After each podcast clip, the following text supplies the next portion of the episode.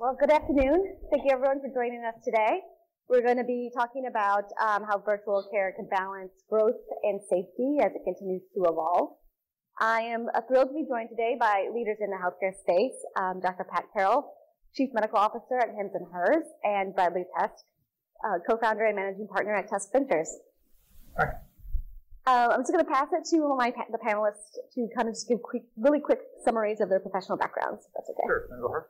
Uh, sure. Um, in many ways, I kind of embodied the transition of care in this country. You know, for 30 years, primary care physician, seeing, you know, 30 patients per day, a panel of 3,000 patients, uh, hoping they didn't call me at night or weekends. And um, I loved doing primary care, but what I saw is I started taking more leadership roles in that uh, health system CMO and then multi-specialty CMO, and then I was a CMO Walgreens for five years, is that the traditional system really wasn't working well for folks in terms of access to care and cost of care. And that's when I joined uh, Hims and Hers in May of 2019. And I've been there pretty much through the duration of taking them public and expanding their offerings in telehealth. Um, I started my career in politics actually, and then shifted into tech by running all the campaigns to legalize Uber and ride sharing, and then shifted that into venture by creating a fund where we invest in early stage startups that have regulatory issues, and if we believe we can solve those issues, um, that's what we deploy capital. So we invested in FanDuel, legalized their fantasy sports betting, invested in Roman, legalized prescriptions via text, invested in Bird, legalized electric scooters, and so on. But the sector that we invest the most in and are most excited about by far is digital health. So that's what we're really happy to get Great, thanks. So just to uh, frame this discussion, um, as most people know, during the COVID-19 pandemic, virtual care adoption exploded, you know, as it offers a convenient, cost-effective front door to care for millions of people. But this growth came at a cost. Um, there were some kind of, some companies that kind of had a growth at all cost mentality that led them to push some boundaries and just put even this even put patients at risk.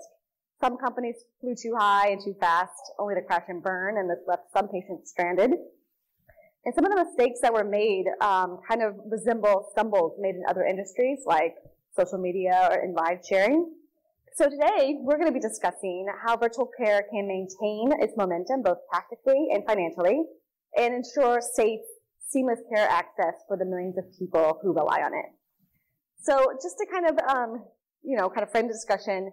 Bradley, for those of us, the people the audience who might not be very knowledgeable about virtual care, what exactly are we talking about when we talk about virtual care? So there is a world one day where I do believe that virtual care will mean, and he knows what I do, but actual surgery, actual true medical procedures being performed either in the metaverse or in some way.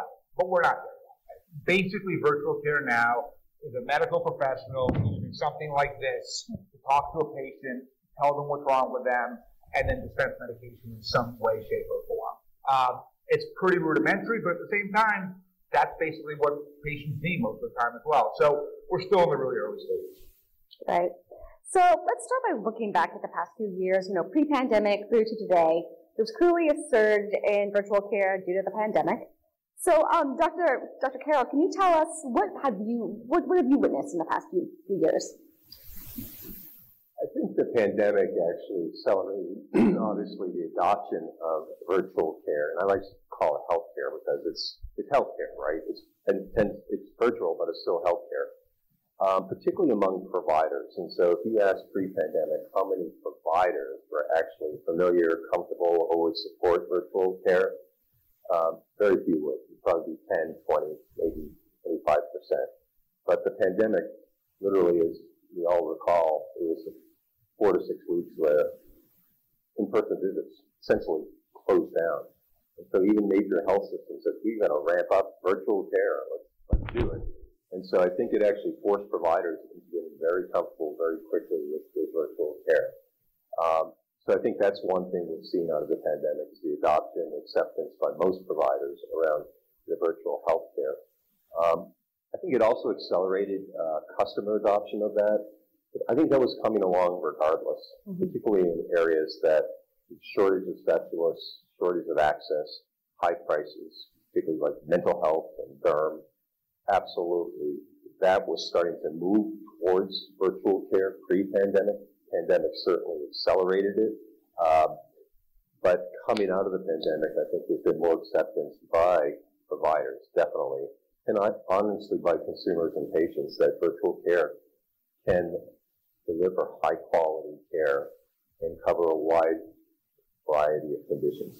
Yeah, just, just to add to that a little bit, I think the conditions were very right. So we had a bunch of companies that we were in that were kind of doing middling. COVID happened and they shot up all the way like this.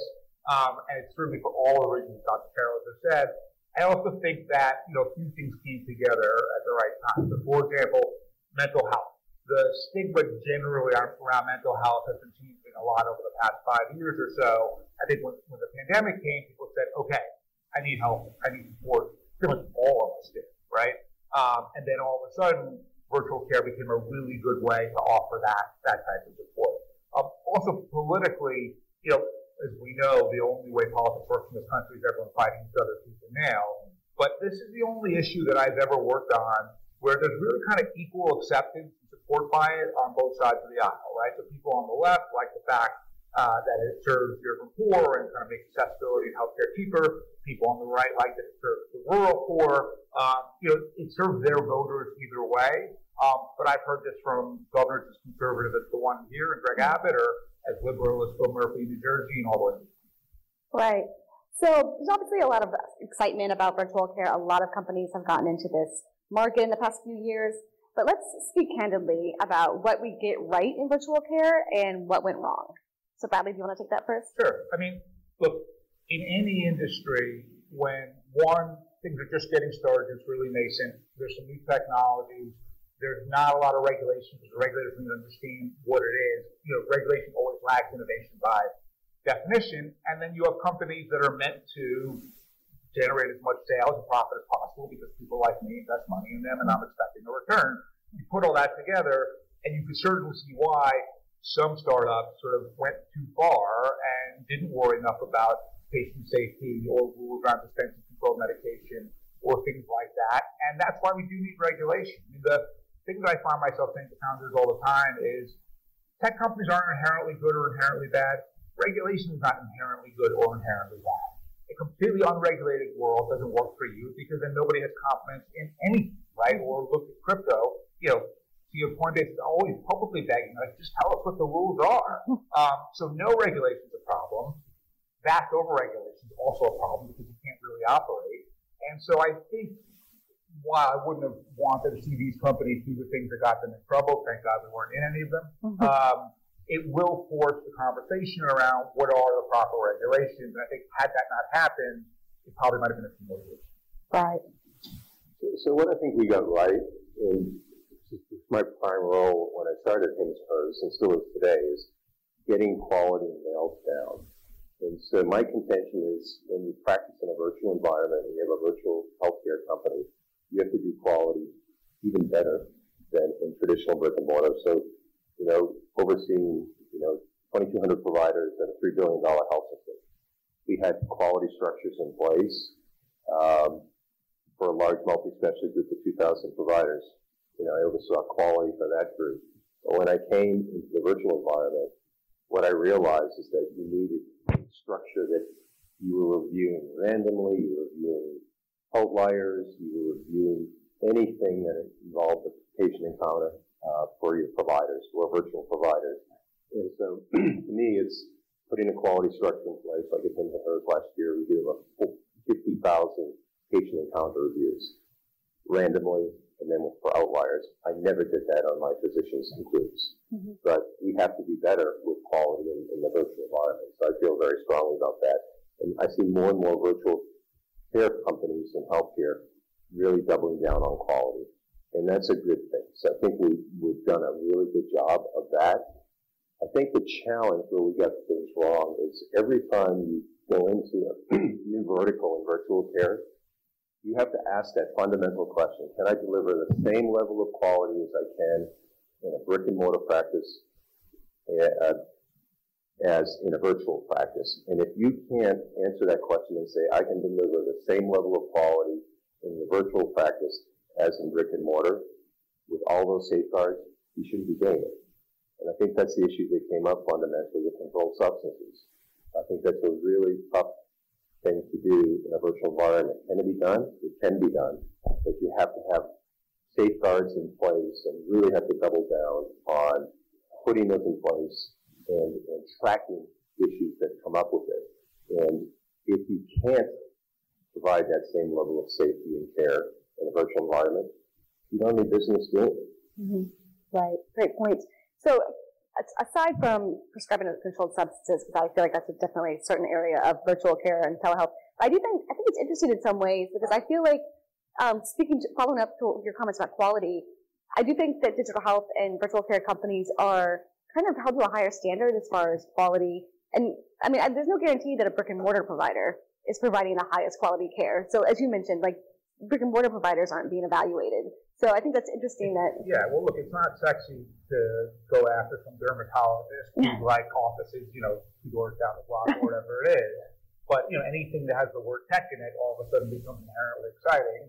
And look, the New York Times specifically has been on a very aggressive campaign against digital health as a sector overall. Why? Because I would argue it fits the politics that make the paper profitable, right? Mm-hmm. So if you have readers who are very aggrieved, who want to pay to hear that business is bad and tech is bad and wherever they are in life is not their fault, um, then going after the tech industry broadly and digital health specifically makes sense if your goal is to sell more newspapers. So I think it's being really led by that. And look, this is kind of getting into the warped version of how media works today, which is there are publications like yours that are really intelligent, smart, and focused on a particular industry.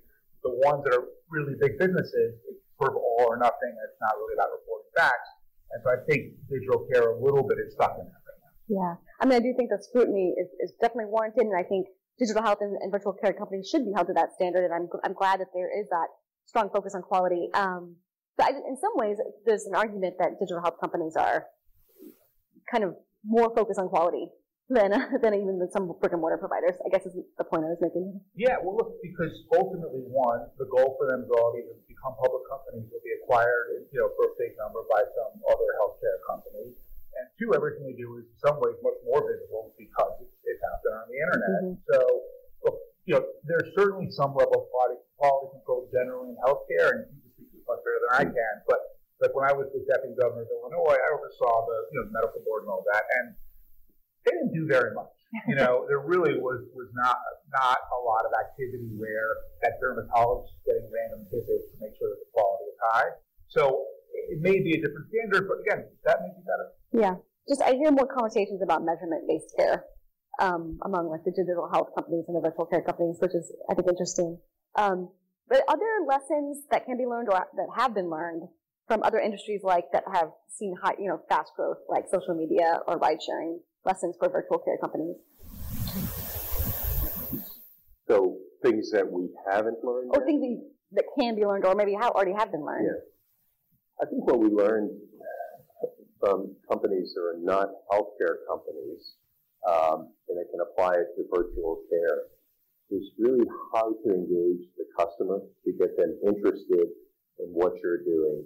I think the big problem we have in healthcare is uh, patients generally are not engaged with their own care. We don't empower them. And it's a very paternalistic system. I, I was terribly guilty of this as a primary care physician. I had 20 minutes with a patient with diabetes. I said, do X, Y, and Z, take the medications. Uh, if you have side effects, let me know. But they, they knew I really didn't want to know unless if something was fairly dramatic. And it wasn't very customer friendly or consumer centric. Um, I think good virtual care companies are extremely good about relating to customers, asking them all along the care journey, how are you doing?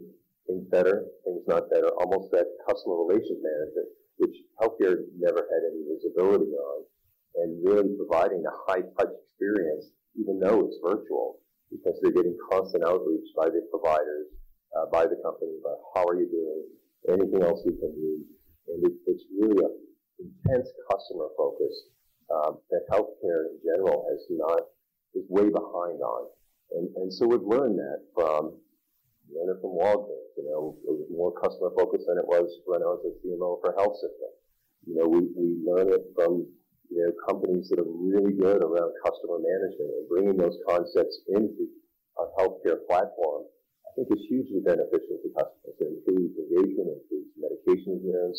I think people get better quicker if they know that someone's out there is actually caring in their journey. Um, I would say based on sort of the experiences I've had, you know, in a couple other industries that are heavily regulated, um, things that can be looked right? So the, the first thing is, you know, you can't fly under the radar screen, right? This notion that if I just don't stick my head up, no one's going to notice me, and I'm never going to get in trouble, have to deal with any sort of regulation or anything else. Like that never works, right? It might work for a little while, but it's not a long-term strategy. And if you're building a business, you have to be in it for the long haul. That's number one. Number two, every jurisdiction is different. The politics of Austin are very different than the politics of Houston, which are very different than the politics of Dallas, and that's within one state. Um, and so ultimately, you have to know who and what you're dealing with in each place, right? And you can't just use a one size fits all strategy um, across the country because that's not how things work. Third is, especially for healthcare, regulation is really multifaceted, right? You have agencies like CMS at the federal level that have are promulgating regulations all the time. You have state departments of health do the same thing.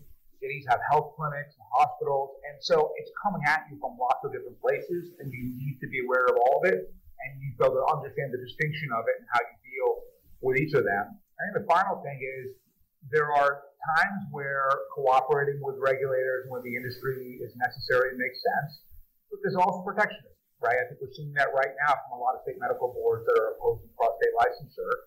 And when that happens, just like we did with Uber, like you got to go after people, and sometimes that gets a little rough, and you have to. Don't stop. All right, sometimes it gets a little rough, and you got to be willing to do it. Um, yeah, great points, great points. So to ensure the industry retains and builds more credibility and trust, what are some of the ethical considerations that companies need to take into account in order to scale effectively? You know, this has come up quite a bit recently in the media, and I, you know, I'm supportive of the fact that we have to look at not only patient safety uh, in a virtual uh, platform, but also uh, patient health information and protect that you know, so we have a proprietary EMR we built from scratch. It's HIPAA compliant. It does the same thing in terms of protection as you know, an Epic or a Cerner.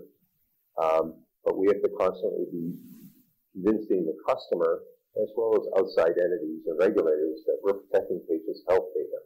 And we're not sharing that indiscriminately without consent of, of patients. Mm-hmm. And um, that's not just a virtual health issue that comes up when I was at health systems and multi-specialty groups.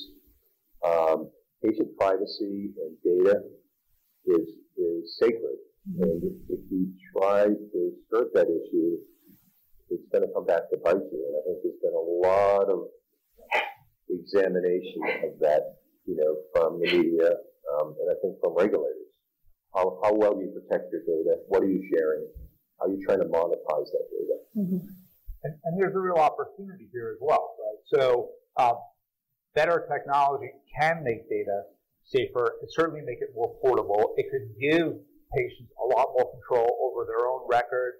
Makes it easier for them to see different kinds of doctors, make decisions based on their own independent thinking as opposed to just being in one system or another. Um, I think the prominence of digital health now will probably, you know, prompt a, a reconsideration of HIPAA sooner than would have happened otherwise it has done some good things, but at the same time, there are definitely ways that it could be uh, a better law. And so, you know, there may actually be a chance to sort of move the industry forward from an ethical perspective because of the prevalence of promise of digital health. Right, great points. And uh, just a quick note to the audience, and I should have said this at the top of the session, but we are going to be taking uh, Q&A towards the end, like the last 10, 15 minutes. So if you have any questions, just keep those in mind. Um, so we have great points about data privacy, especially in this kind of post-Dobbs world that we're living in, and um, just kind of considerations about any health information that companies have and how that could kind of play in. Um, so let's talk about the regulatory environment.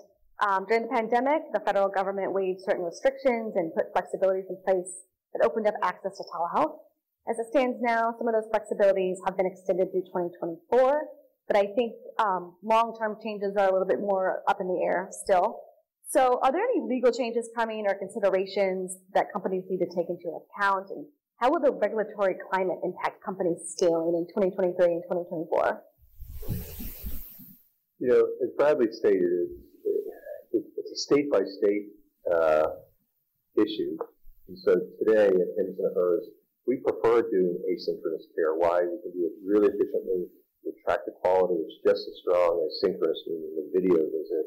Um, and our providers like it. And when we give patients a choice, and in some demographics we do, you'll always opt for asynchronous in the great majority of time.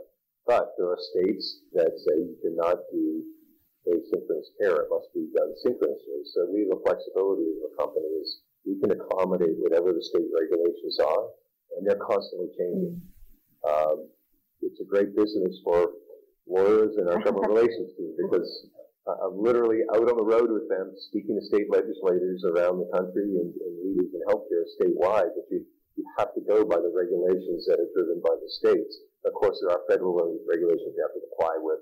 But in, in healthcare, what we found a lot of this is it bubbles up from the state as opposed from federal. And then from there, I think you have to think about why are these concerns being raised, right? So I think we all agree that there's plenty of regulation in digital health that is necessary and important. At the same time, when so when COVID happened, the federal government waived all the cross-state licensure restrictions and basically anybody could treat anyone anywhere in the U.S. And that helped a lot, right? It really provided a tremendous amount of accessibility to people who otherwise might not have had it, especially people in more rural states and smaller states. You know, I live in New York City. We got a lot of doctors, right? But mm-hmm. uh, if, if, you're in Wyoming, it might be a different a different story. So one is about, not half the states have continued to allow cross-state, uh, you know, patient care, and about half have stopped it. Why? Right? I would argue that this is not a legitimate regulatory or medical reason. These are the medical boards within those states engaging in the same kind of protectionism you see the hotel industry doing the Airbnb, you see the casino industry doing a FanDuel, you see the taxi industry doing an Uber, um, where they're trying to use regulation to limit competition because they haven't made the and innovations to their own business model to be able to compete otherwise. I think that's sort of a really big one. I think for our portfolio companies, at least cross-state licensure is the, the number one issue that we're talking about. But overall, I mean, Dr. Carroll was talking about synchronous and asynchronous care. Um, we should be working towards a regulatory structure that provides the most amount of care for the least amount of money at the highest quality possible, right? And it's very hard to say to convince me that the meaning synchronous care only makes sense, right? You can have situations that might require for it, but overall, if something is working really well for patients in Nebraska, it, it's probably, from a digital health standpoint, also going to work in New Jersey. Mm-hmm. And so I, I, think that we've got to distinguish between what are sensible regulations to deal with problems like Cerebral and what are regulations that are really just medical boards and doctors who don't want competition. Yeah. Yeah, I think the fundamental issue is that we all recognize the health system is fundamentally broken. The four trillion dollar system is delivering values that's suboptimal compared, compared to other uh, industrialized nations. Um, and it's hard, I think, sometimes for legislators and, and uh, you know, government to, to recognize that. But if you actually look at where the problems are, is access to care. You know, primary care physicians like myself are becoming less and less in Boston area where I live, it takes over 100 days to get a primary care visit. So good luck accessing care. Um, in mental health, uh, saw a recent study that said it takes 10 weeks to get access to a prescriber for mental health. Okay? And over 50% of psychiatrists don't take insurance. So we have access issues, we have cost issues. There's this push to shift risk, financial risk, to the payers to individuals. So you have high deductible health plans, fifteen to sixteen hundred dollars a year. Essentially, you have catastrophic insurance. You're paying out of pocket for everything. Um, so people are willing to pay out of pocket for something that gives them accessible care that's affordable, that's high quality, and that's where virtual health has kind of stepped into a major gap in what we have in this country. And I think what we need to get to is a point where there's a recognition that the traditional model, what I did for 30 years, 30 patients per day, more chronic conditions coming up, it's unsustainable. You don't have enough providers to do it. It's, economically, it doesn't work. We have to have alternative ways to deliver care in this country. Right. Yeah, uh, cross-state licensure is an issue that comes up a lot. Um, a lot of patients establish relationships with providers outside of their states during the pandemic, and you know they don't want to you know lose those relationships now. Well, especially therapists, right? Mm-hmm. I mean, these are people who you know, you're pouring your kind of heart out to them, you're trusting them with your secrets. You want their advice on ways that you should think about it and even live your life. And to just say, okay, now you can't do that because you live in Kentucky and the therapist is in Tennessee, um, that's really unfair to patients. We're investors in called Alma, which is kind of a back-end system that brings mental health providers together with insurance, scheduling, everything else to make it easy for the therapist to do treatment and I have to worry about all the other steps in it. Um, and I think this is a really good example where digital health can add a lot, add, add a lot of value. When a company like Alma can kind of aggregate lots and lots and lots of doctors, then all of a sudden for patients, yeah, it's not so confusing or hard to find, and everything is there and set up for them, and it's more efficient for the doctors, which means they can spend more time focusing on care and less time focusing on paperwork. Um, and so, yeah, I mean, I just the, the notion that you would let people build a relationship, especially with a mental health professional, and then just take it away from them, like, is literally insane. So talk, when we talk about access to care, um, you know, everything in healthcare has, needs to be looked at through the lens of health equity and um, health disparities. So how do you see virtual care as, you know, helping to address health disparities? You know, how do companies ensure that they're not exacerbating um, existing inequities? You know, that's one of the biggest talking points we have when we go out to a state who's dead against asynchronous care. Um, there are literally regions in their state, particularly rural areas, that they don't have the bandwidth to actually get on a video visit with a provider. Um, if you provide asynchronous care, they can get care through a cell phone with a lot less bandwidth needed to deliver care, and it's very affordable. And, and I think that that has been ringing true to a lot of the states. They say, you know, we have a health equity issue, uh, we have an access issue, and then we're putting on the burden of, oh, this must be a video visit if you if we're going to allow any uh, telehealth at all. Uh, at all. Um, it doesn't make any sense. If the quality is the same for both modalities, why not provide the modality that is most reachable to every part of the population? And I think there's specifically one thing that could probably deal with health equity better, and that's Medicaid, right? Mm-hmm. So when we diligence uh, a health digital health startup, really often the question we ask ourselves, because we're the, we are venture funded off of the politics, is can we get whatever this is on the Medicaid reimbursement list in enough states to then potentially obviously generate enough revenue to merit uh, an investment or our part, right? Um, there's no reason why people who are on Medicaid and Medicare, but especially Medicaid for this, this conversation, um, shouldn't be allowed to get the same types of treatment, especially if, if they can be obtained in an affordable way because of virtual care, than people who are in private pay. Um, and I think know, Medicaid, Medicaid's run state by state, which is what makes it so complicated. But if they said, what's one way that we can eliminate disparities in care? If I were them, I'd say, what are the types of virtual care that we can bring into our system so we can make our costs cheaper and we can give our patients you know, more Right. Yeah, great points. Um, so obviously, chronic. We've got a very high prevalence of chronic diseases in this country. Um, you know, 30 percent of I think 30 percent of people in this country have at least one chronic condition. Um, so, what role can virtual play in helping to address chronic diseases? Well, it is today. There are companies, you know, the Onduo, Livongo, Virta Health, uh, that are delivering virtual cardiometabolic care. And I think they're doing a very good job at it. Um, if you actually look at diabetes alone in this country, it's a national epidemic. There's 35, 40 million diabetics, 75, probably 80 million pre-diabetics. Um, most diabetes care is delivered by primary care physicians. The uh, management of complex diabetes, which actually drives most of the cost of complex diabetics, as someone on insulin, hemoglobin A1C more than 8, is miserable. And the reason is it's very complicated to do that today. There's 40 different medications that a primary care provider needs to know in 10 different drug classes to manage diabetes. And so once you get beyond metformin and a touch of insulin, then you're lost of what to do next. So these virtual companies are coming in and saying, we can take care of your lower acuity, but more importantly, your higher acuity diabetics We can get you access to virtual endocrinology consult to help manage those complex medications and deliver better care and then connect you back to your primary care provider. To me, that's an essentially good model to deliver care to a national epidemic, which is diabetes with high complexity driving most of the costs. So today there are companies that are offering that.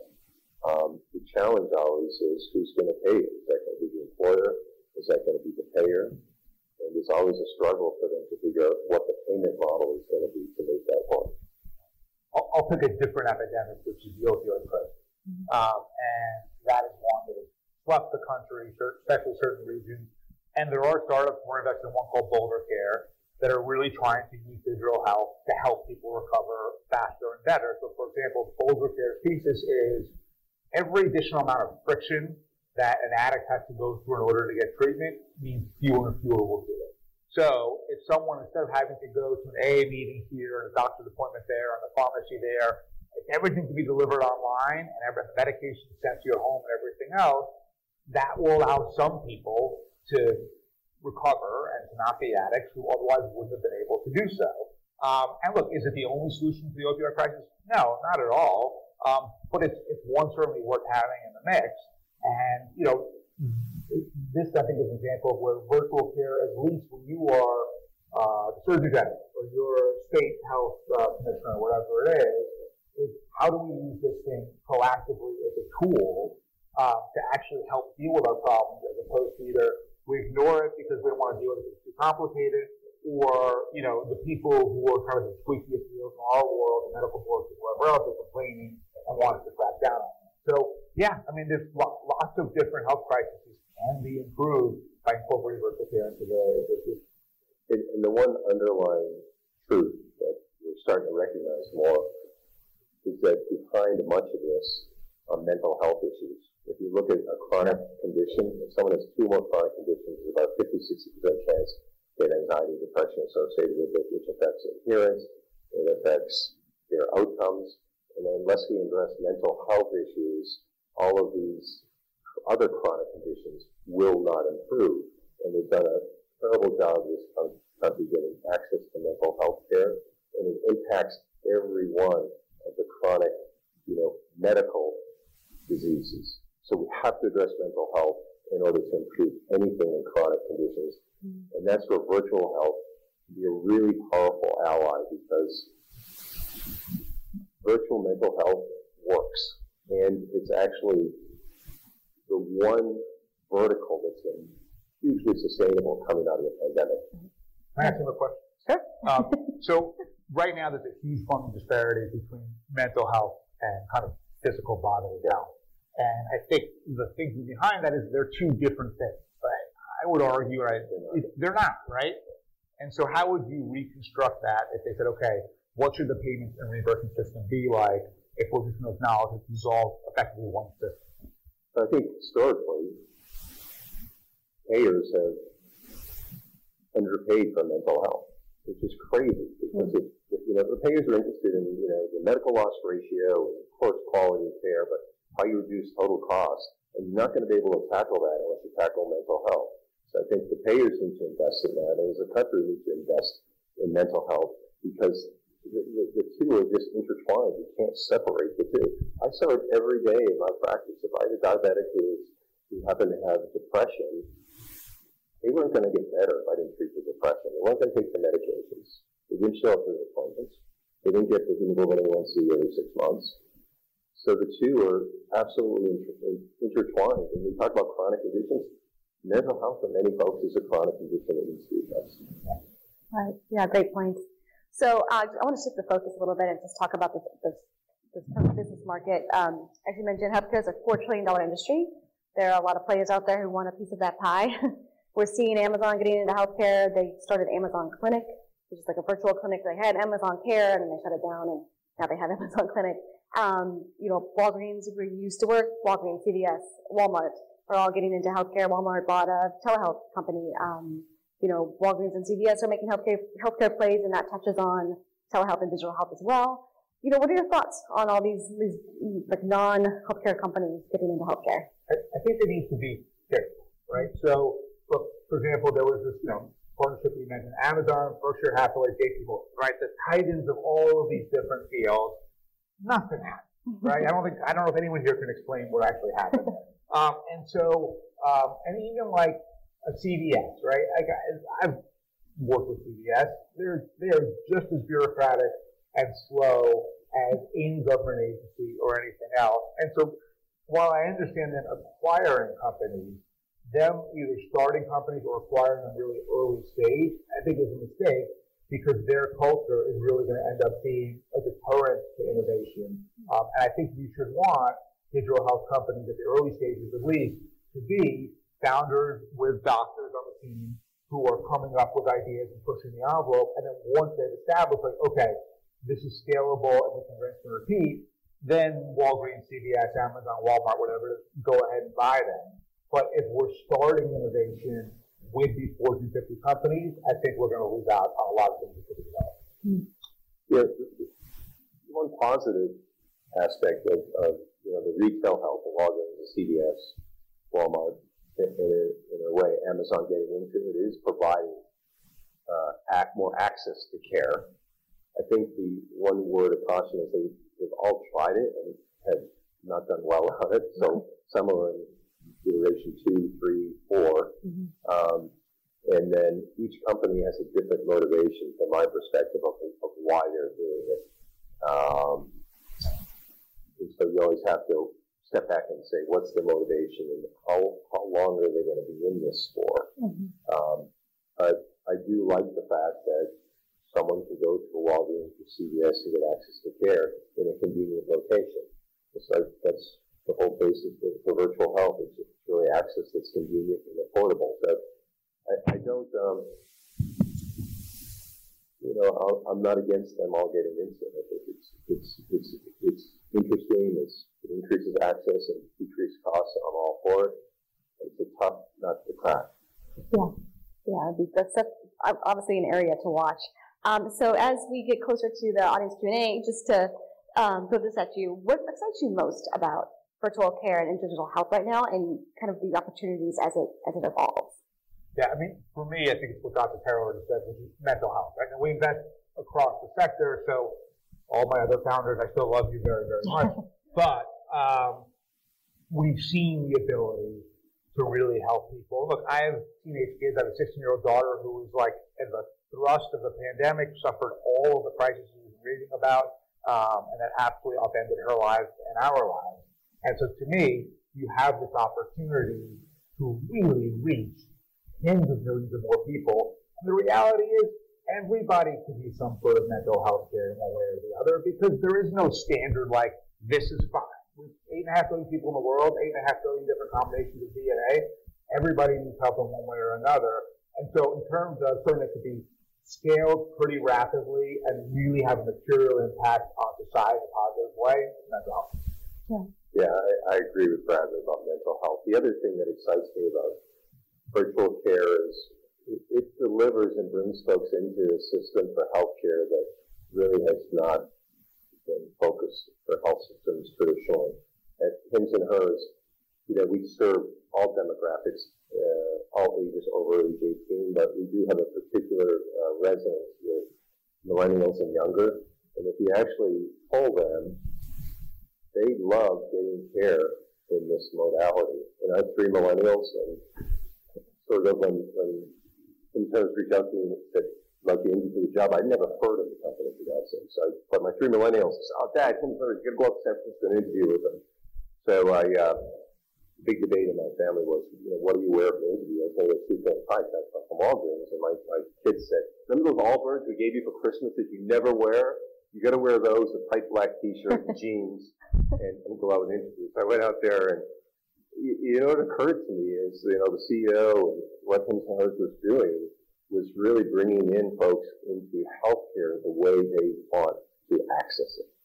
They go online, they read content, they educate themselves, and then they get directed to care. They do not go on to the website of a major health system in the area and say, I'm going to establish a primary care physician. That's such a foreign concept.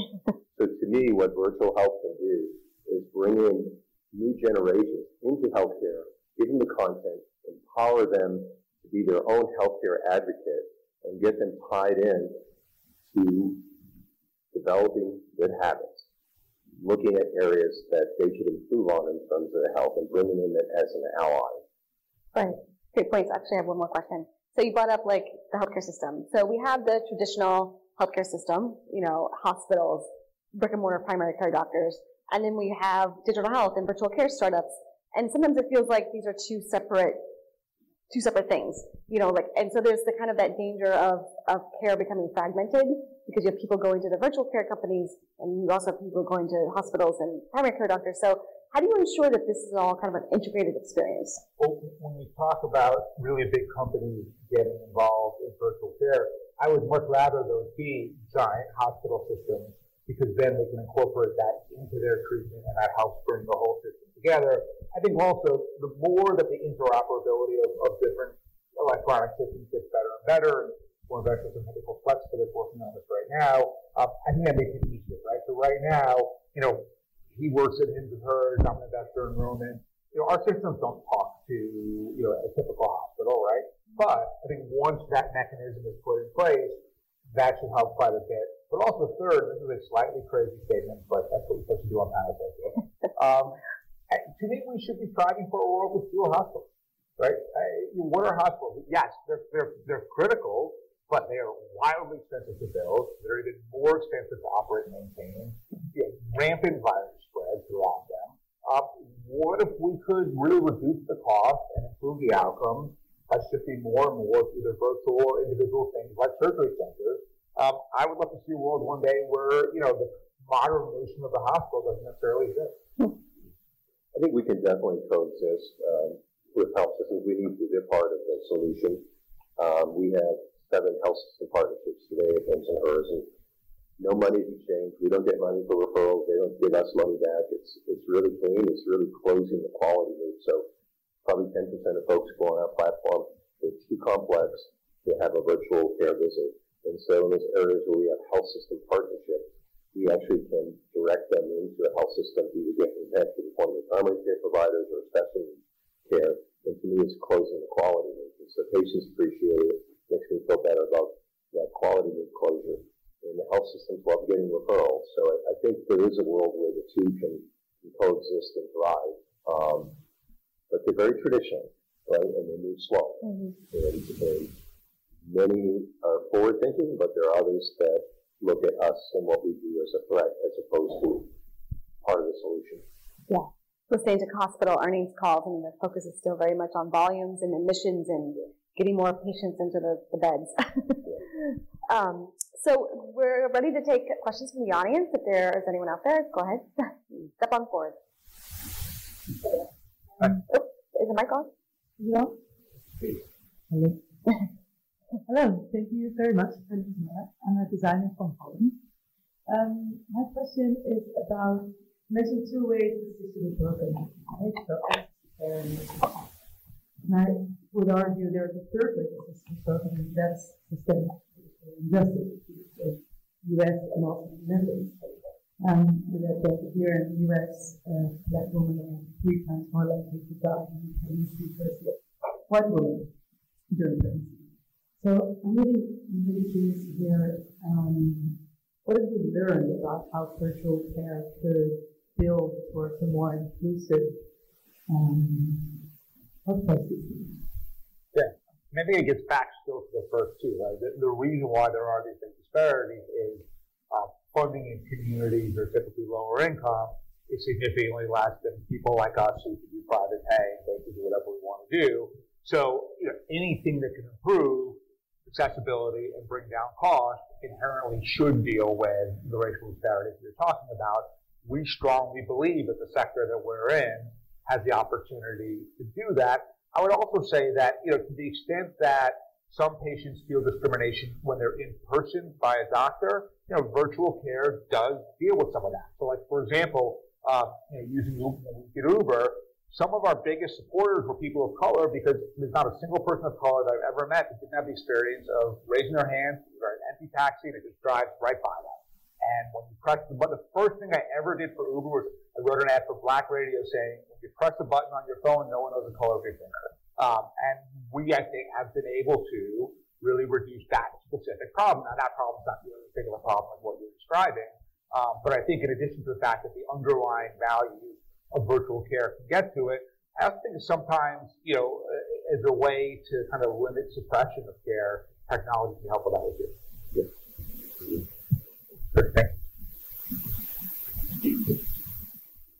Uh, I'll own your a child adolescent adult psychiatrist and uh, do step in health And uh, I'm curious when you're thinking about uh, your responsibilities as employers, investors, etc. You're looking at kind of off capital going into the companies you're investing in. It seems to me there's an existential risk for small businesses, especially around the unimaginably high cost of every new drug that comes to market and the rebates or PBMs associated with it. So that for the audience, $180,000 a year is the average cost of a new drug in 2023. The average income in America is $70,000 a year, and that means you can never be employed. And I actually, I have psoriatic arthritis, so I have to extreme. Mm-hmm. We have biologics, which I didn't hear mentioned, catastrophically expensive. How are you thinking about mitigating that risk for your investments? Because key employees at those smaller innovative companies essentially getting knocked out of the ability to get meaningful coverage is systemic risk at an individual level when treatments are at the 180 to 1.5 million dollar range, and we're just talking about the drug question mark. Yeah, so you hit on a, a big issue, which is the whole area of pharma, drug costs, um, PBMs, which I can speak hours on. I still haven't figured out their value. All they want to hear. Yeah. Um, so the, the, the the structure of Hims and Hers is that uh, great, great, great majority of medications that we prescribe off our platform are generic medicines, very affordable, um, very accessible, and very effective. Like mental health and SSRIs and SNRIs for the right person with anxiety and depression work um, without getting the more expensive brand, brand name medications. So in, in many ways, we disintermediate the PBM uh, we disintermediate the brand, the high cost of branded medications. Um, that being said, we've seen this huge struggle now out there with the GLP-1 medications. If you're not familiar with them, they're, they're very effective for diabetes. They're, yeah, they, yeah, but they're also extremely effective for weight loss. It's going to change how we manage folks with BMIs over 30 in the future. $1,400 a month. And so all of a sudden, if you're very rich, the insurance is going to pay for it, um, or you have to jump through so many hoops to get it, I'm just going to go ahead and pay for it. Uh, but if you can't afford it, the insurance decides, you know what, a BMI of 30 and you don't have enough comorbid conditions that we're not going to cover, then you're really in trouble, right? And so this, this dilemma is not going to end. It seems like every year there's a new class of medications that come out that are effectively limiting to a certain class of uh, patients uh, based on how much money they have and how what they can afford. So.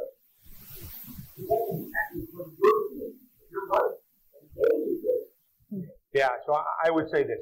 I have never before, when we have done all of our diligence to health tech investment, thought about can they attract the level of talent that they need based on the healthcare that they can offer so that people who might, you know, be incredibly talented and we want to have them, but they have a specific issue. Um, it's a good question.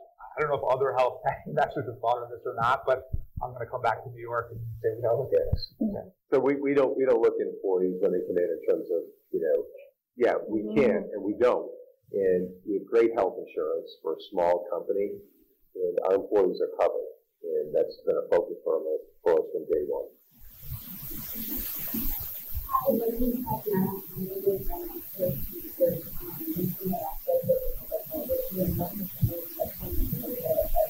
Um,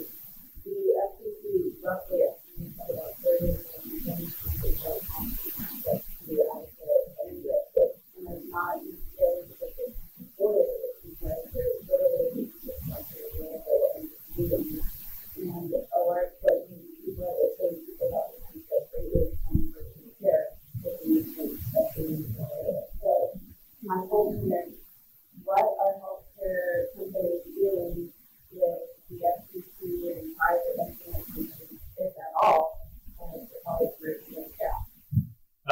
mean, that, that is so, it's a great point, and it is so far afield for them of the stuff that they're dealing with every day. Um, but you're totally right. The infrastructure bill that passed Congress, miracle, something actually got all the way through Congress, uh, did include something like $80 billion in new funding for broadband infrastructure. Um, hopefully that will make a really major difference. Um, I also think that there are probably solutions to satellites that we haven't quite explored yet that could make a major difference. And if you think about the two big populations who could really benefit from virtual care, it's the urban poor and the rural poor. Urban poor, you know, bandwidth not really an issue because cities have it. Rural poor very much so. And it kind of makes the politics interesting, right? Which is, you know, do Republican governors, for example, who maybe don't want to usually put a lot of money into healthcare systems because that's how they gotta have low taxes or whatever else it is, realize that if they want to be able to deliver this product and this service to their voters and their primary voters, that's constituents, um, should they really be prioritizing in state budgets? Um, and, you know, I think if, if, you accept the fact that every politician makes every single decision based on reelection and nothing else, which I spent 15 years working in government politics, and that was my conclusion, um, then yeah, I think they will. But it takes someone like you to bring it up because I had never thought of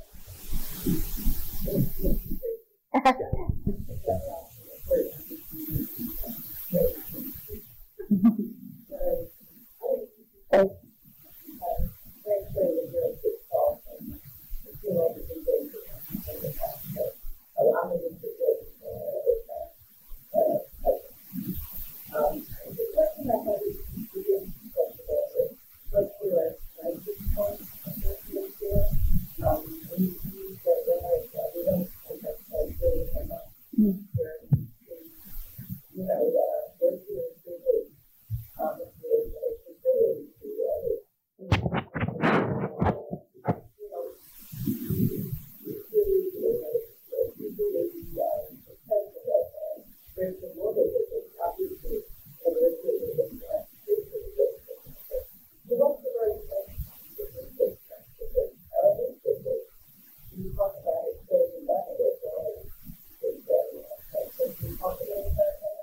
Yeah, every offering we have, we look at what the price is going to be because we realize, for, as a direct consumer tax-paid business, we have to be really sensitive to the price point.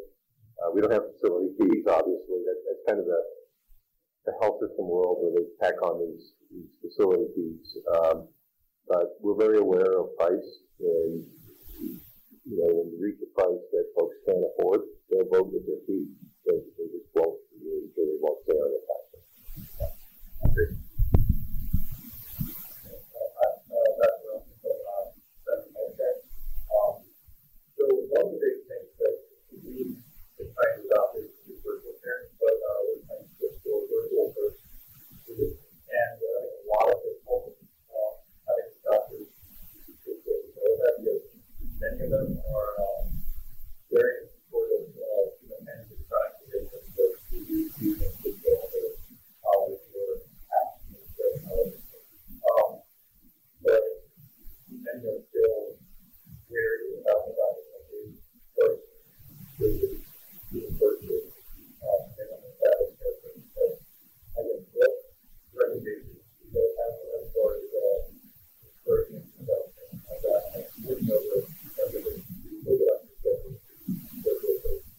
Yes, I, I worked in the world for, for multiple years, and, and it's really how you structure your uh, reimbursement uh, incentives for physicians, honestly, because they're really overworked, and so you've got to make it uh, attractive to them. And it may not just be money, but also maybe a lot of times time.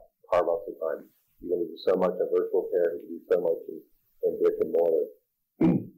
I really believe physicians love it. You know, we have over 600 providers, physicians on our platform. We have no trouble recruiting.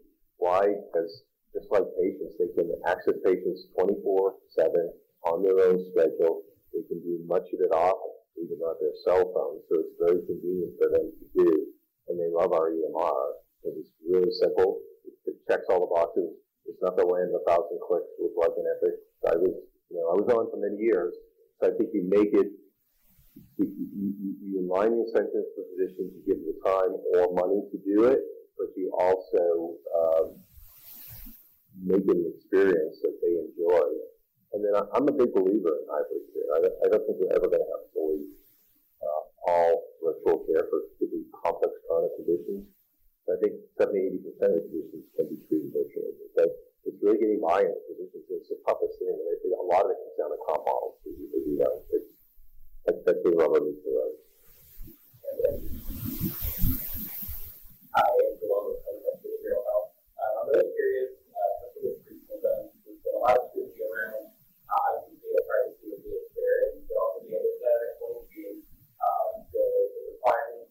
of a of of information cases need to provide to receive care. Um, and it's some cases are having to one, uh, or not that comes denominator of required collections. So curious overall regulatory and clinical perspective, um, what is that right balance? Because it provide really personalized experiences, very all insights, but also recognizing you know, data privacy um, and, and data privacy. Yeah, look, from a, a regulatory political perspective, um, we are so far behind on all sorts of privacy. Data privacy for healthcare is probably most foremost because it's literally your health, but it's also be your Facebook account or whatever else. Um, if you look at Europe, they've got something called GDPR, which is a EU-wide framework for protecting consumers' data and ensuring more privacy and everything else. We don't even have that. Like, that should be the most baseline thing. And then the kind of stuff you're talking about, which is like a next level of sort of complication and intelligence, um, we get into. So, yeah, I mean, I think one of the ways that, that tech regu- regulators have failed in this country the most when it comes to tech um, is privacy. And I think, especially in healthcare, they just revert to HIPAA, which isn't, HIPAA has some real value to it, but it's a reasonably old law. The world has changed a lot. And the kind of thing you're talking about, which is, you know, what is the right level of question? You clearly want to give the companies enough information to be able to provide care. You also want to be able to protect, you know, as much privacy as you can of the patient. Um, and I don't think anyone's even asking this question. Great, great questions, everyone.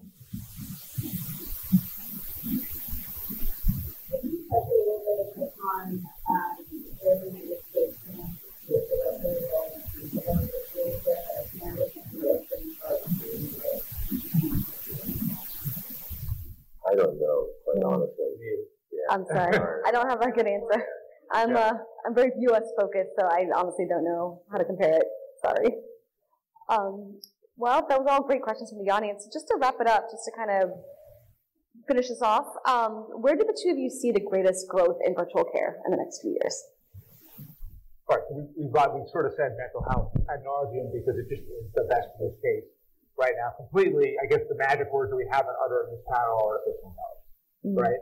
And the question is, what are ways that you could use AI to reduce sort of human uh, things that, that cost you have to pay people money to do, and you can do instead automated. Um, there will be all kinds of ethical questions and challenges around that, but at the same time, if you really want to propel virtual care as a better option that is more accessible and more affordable, AI's got to be part of it. Yeah, I, I agree with that. And, and what you have in a virtual health platform like it, Hims and Hers, we have very structured questions when folks come in. We collect tremendous amount of data off those structured questions. And then we try, you know, we're with them through their whole care journey. We, we, we see a provider off a platform, and then if they qualify, they get a prescription. So we know what their adherence is. We, we have all of these data points. So in the future, we could be able to track you know, how you answer questions, where you fall in, in, in those answers, what medication you go on, if you happen to go on, what your adherence is to it, and your response as we check on a regular basis, you know, how many improvements you've made in that area. We could tie that all together to actually do predictive analysis of, based on how you answer these questions, this is probably the most appropriate medication that's going to give you the best results. And those are all data points you can put into a machine learning model and actually come out with some really interesting uh, results. Well, thank you, Dr. Carroll and Bradley, for joining me today. It's been a really interesting conversation. Thanks for having me. Thank you.